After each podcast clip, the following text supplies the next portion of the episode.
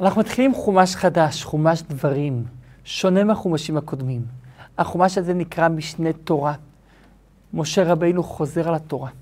משה רבינו עומד עכשיו בראש חודש שבט, הוא יודע שהוא הולך למות 37 ימים קדימה, ז' באדר, משה רבינו נפטר בגיל 120.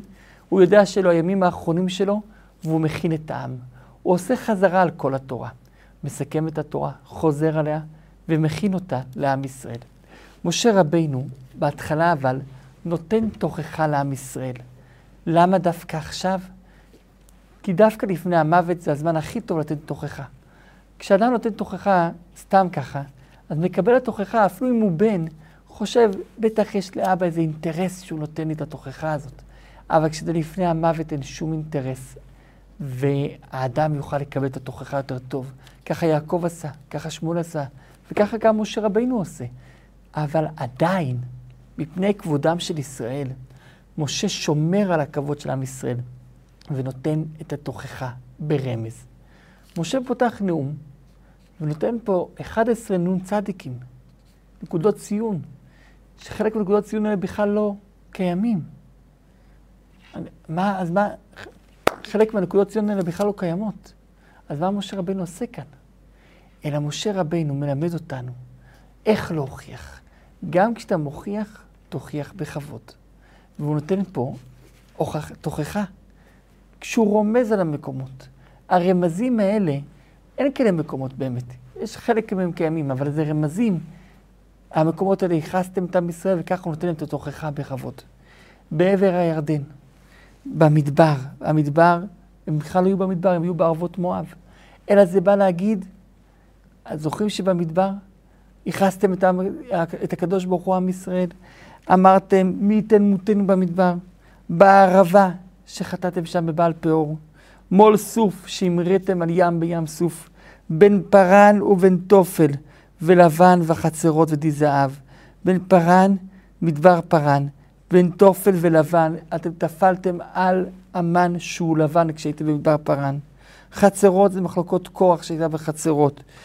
וגם חצרות, הסיפור של מרים, הייתם צריכים ללמוד ממנה, לא לדבר לשון הרע. ולבן וחצרות ודי זהב, וזה חטא העגל, די זהב, שעשיתם את העגל בגלל שהיה לכם יותר מדי זהב. גם כשמשה מוכיח, הוא נותן פה הגנה לעם ישראל. אומר, הקדוש ברוך הוא, תוותר להם. הם עשו את העגל בגלל שהיה להם יותר מדי זהב, לא מתוך רוח חלילה, תוותר להם על זה.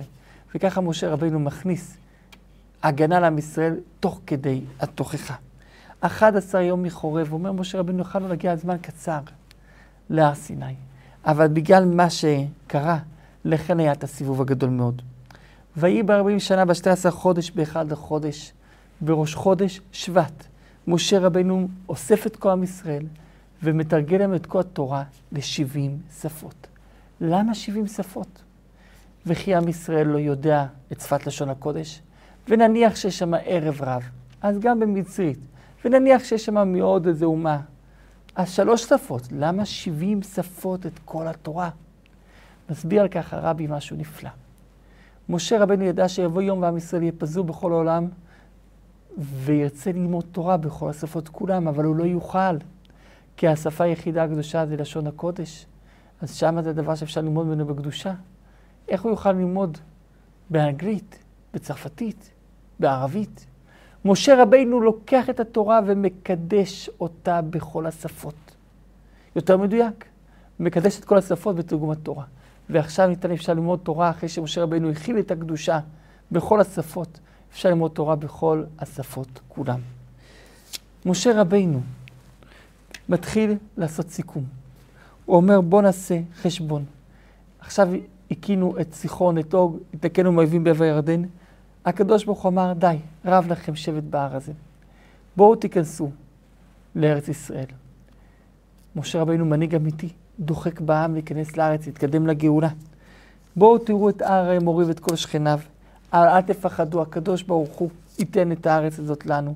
הוא ינחיל אותנו בלי פחד. אמרתי לכם, אני לא יכול לבד, הקדוש ברוך הוא הרבה אתכם, הנחם לכוכבי השמיים לרוב, וכמה משה עוצר, ומשה מברך את עם ישראל, אדוני אלוהי אבותיכם, יוסף עליכם ככם אלף פעמים, ויברך אתכם כשדיבר לכם. בהתחלה משה אמר אלף, עם ישראל התלונן, מה רק אלף? למה לא יותר? למה יש הגבלה? כאשר דיבר לכם, בלי הגבלה. וכאן משה רבינו חוזר 40 שנה אחורה, ומספר את ההיסטוריה של עם ישראל מנקודת מבט שלו. גם זה נכתב ברוח הקודש כמובן, אבל פה זה מגיע דרך מעבר, דרך משה רבינו. ומשה מספר לה הכל מנקודת מבט שלו. איכה אשא לבדי. מעניין. השבת, פרשת דברים זה שבת שבני תשעה באב, שבתשעה באב קוראים מגילת איכה. ובהפטרה קוראים איכה. איכה הייתה השם ישמור ירושלים. וגם הפרשה שלנו מוזכר איכה. זה רמז על תשעה באב שקוראים תמיד בשבוע שלאחר פרשת דברים. אומר משה רבינו, איכה אשא לבדי. תוככם ומעשיכם וריבכם. משה רבינו היה נמצא בבית, יוצא קצת מוקדם, אומרים, טוב, בטח אשתו רבה איתו, לכן יוצא מוקדם. יוצא קצת מאוחר, טוב, בטח יושב עם אשתו ומשפחתו ומדברים רע עלינו. כל דבר שהייתי עושה הייתם עליי. איך אני יכול לעשות? אני רוצה להביא נוספים שיעזרו לי לשפוט את העם הזה. זו העצה שיתרו נתן לו. אנשים חכמים ונבונים ויודעים לשבטיכם. חכם זה אחד שהוא המקור. הנבון זה אחד שלוקח את המקור ומגדיל אותו. כמו סוחר, יש אחד שיש לו כסף. יש אחד שלוקח את הכסף ועושה מזה עוד כסף. זה נבון, מבין דבר מתוך דבר. וידועים משבטיכם. לקחת דיין שהוא מוכר, לא אחד שהוא מתעטף בטליתו ולא יודעים מי הוא, אלא אחד שמכירים אותו. ותענו אותי ותאמרו, טוב הדבר אשר דיברת לעשות. אמרתם לי, מצוין, טוב שכך. לקחתי שרי אלפים, לא חיפשתי הרבה מעלות, לא את כולם מצאתי, אבל לקחתי שרי אלפים, שרי מאות, שרי חמישים ושרי עשרות, וציוויתי אותם. שמוע בין אחיכם. דבר ראשון, תקשיבו, תקשיבו לעם הזה. אבל כשאתם עושים דין תורה, שמוע בין אחיכם. אסור לשמוע צד אחד שלא בנוכחות הצד השני. חייב שתהיה נוכחות מלאה של שני הצדדים. תשפטו צדק בין איש ובין אחיו ובין גרו. גם אם יש אחים שרבים חלוקת הבית בירושה, תשמעו. אל תעשו פנים במשפט לעשיר או לעני. תגידו, יש אחד שהוא עשיר, אני אפסוק לטובתו אפילו שהצדק עם העני, ואני אגיד לו, תביא בשקט מעטפה לעני, ככה אתה תצא עם הכבוד, ואני אקבל מה שמגיע לו. לא. צדק עד הסוף. וגם להפך, תגיד, טוב, העשיר צודק, אבל אני איזה מסכן, העשיר סתם רודף אותו. אני אעשה שהעשיר יהיה טועה, אני אהיה צודק. וככה אני זיכית, זיכיתי את העשיר במצוות צדקה. אסור. המשפט חייב להיות הוגן. למה? כי המשפט לאלוקים הוא. הקדוש ברוך הוא שם את השם שלו על משפט. אם אתם חוטאים במשפט, חטאתם לקדוש ברוך הוא, הוא שם את הגנתו, את שמו. זה הפירמה שלו, זה כמו שאדם הולך לחנות שזה פירמה. והמלצר עשה איזה פדיחה כשהוא הגיש את המנה. אז על מי האשמה? על התלונה יוצאת על המלצר או על אותה פירמה? על הפירמה הזאת. אותו דבר, הקדוש ברוך הוא שם את שמו על המשפט, אבל זה לא רק זה. הקדוש ברוך הוא אומר, אם אתם עושים עוול, אני אשלם למי שעשיתם עוול את הכסף שלקחתם ממנו, שעשקתם אותו. לכן, שימו זהירות, שימו לב. ציוויתי אתכם את כל הדברים האלה שתעשו. נסעתם מחורב, הלכתם את המדבר הגדול והנורא הזה. כאשר ציווה השם אלוקינו ותבואו עד כדי שברנע. אמרתי לכם, באתם אל הארץ, תראו את מה שהקדוש ברוך הוא נתן את הארץ, אל תפחדו, אל תראו. כנסו לארץ. ואז הגעתם אליי פתאום בבלאגן. אמרתם לי, אנחנו רוצים לראות את הארץ, רוצים לשלוח מרגלים לראות את הארץ. לא רציתי. אבל בכל זאת הסכמתי לכם, למה כמו אדם, שאומרים לו, בוא, אפשר להשאיל את הרכב שלך, לקנות ממך את הרכב? כן. אני יכול לבדוק אותו? קח, תבדוק אותו. אני יכול לקחת אותו לעליות של צפת? קח אותו לעליות של צפת, לעליות של... קח אותו מה שאתה רוצה. אוקיי, אני רואה שאתה כל כך בטוח, אני לא צריך לקחת. אותו דבר משה אמרתי, אני אגיד לכם לא, תתעקשו, תתעקשו כן. אני אגיד לכם כן, תשחררו. אז אמרתי לכם כן, אבל לא שחררתם, רציתם. המרגלים עלו, והם 12 אנשים, הגיעו מפרי הארץ, ויהושע וכלב אמרו שהארץ טובה. אבל לא רציתם לעלות, ולא הקשבתם, ועשיתם מרד. אמרתם, השם שונא אותנו, ולא רוצה להביא אותו, אבל תדעו באמת שהשם אוהב אתכם. ורוצה אתכם, ואוהב אתכם. האדם חושב על השני מה שהוא חושב על עצמו, ככה הוא רואה שהשני גם כן עליו. אם הוא שונא מישהו, אז הוא חושב שאותו אחד שונא אותו גם. אבל יכול להיות מצב שהוא שונא מישהו ואותו אחד בכלל אוהב אותו. והוא לא קולט את זה כי הוא שונא אותו. הוא אומר, הקדוש ברוך הוא אוהב אתכם. הרבי אמר שיש פה מסר גדול לבין המצרים. כשקוראים את בין המצרים, חושבים מה, השם שונא אותנו, ככה ירידה לגלות. לא, השם אוהב אתכם, להפך, אוהב אתכם. אל תחשבו חלק שהוא שונא, הכל מאהבה. ואז אמרתם, איך אפשר לעלות? המסו לכם את הלב, אמרו, זה, אמרתם, זה קשה, קשה לעלות, איך אפשר לעלות? הרי זה לא שייך. אמרתי לכם, אל תפחדו מהם.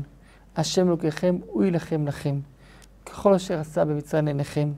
במדבר הזה שראית, מה שראית, כמו ש... איך השם לקח אתכם, כמו אבא שלוקח את הילד על הידיים. מגיעים, בהתחלה אבא הולך עם הילד, פתאום מגיע איזה שודד. אז אבא שם את הילד מאחוריו כדי שהוא יהיה עם השודד. מגיע זאב מאחורה, אז אבא שם את הילד מקדימה. מגיע זאב ושודד, אבא שם את הילד על הכתפיים ומתחיל להילחם איתם. ככה השם לקח אתכם כל הזמן, הוא נלחם לכם.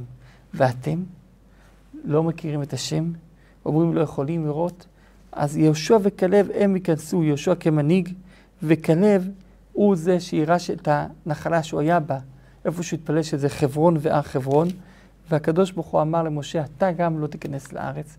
פה משה מגלה את הסיבה, למה? כדי להישאר עם העם שלך. יהושע, הוא ייכנס לארץ. הילדים שאמרתם מה יהיה איתם, ילכו לאבדון, הם דווקא ייכנסו לארץ. בתגובה, אתם אמרתם, בואו, ניכנס בכל זאת לארץ. אמרתם, תיזהרו, השם לא איתכם. יצאו קבוצה של מעפילים, ובכוח נכנסו לארץ. והם נפלו ומתו, כי הם לצערנו לא תיקנו את החטא של המרגלים. אלא שוב, זה היה אותו חטא.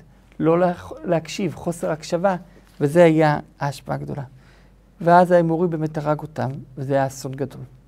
ואז משה רבנו ממשיך, התקמנו במדבר 40 שנה, הסתובבנו במדבר דרך ים סוף, הגענו סביב הר שעיר הרבה מאוד ימים, עד שקדוש ברוך הוא אמר, די, מספיק לכם להסתובב סביב הר שעיר, הר אדום, לכו צפונה, והתחלנו ללכת צפונה.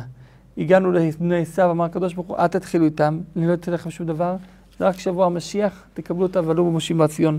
רצינו להיכנס, הצענו להם כסף, הצענו להם את זה רק לעבור דרכם, הם לא הסכימו ויצאו לקראתנו, עזבנו אותם. אחרי זה הלכנו למואב, אמר הקדוש ברוך הוא, עזבו, אל תלכו למואב, אל תתגר במואב, למה אני לא אתן לך את מואב? לא להתגרות בהם מלחמה. להתגרות סתם מותר במואב, כי מואב לא יהיו צנועים, אבל להתגרות מלחמה אסור במואב. עמון, הקדוש ברוך הוא לא הסכים גם להתגרות בכלל. אחרי זה המשכנו, הגענו לנחל ארנון, הקדוש ברוך הוא אמר, תבואו לנחל ארנון, כל העמים יגיעו, הגענו, המשכנו צפונה, סיחון ואוג, הרגנו אותם.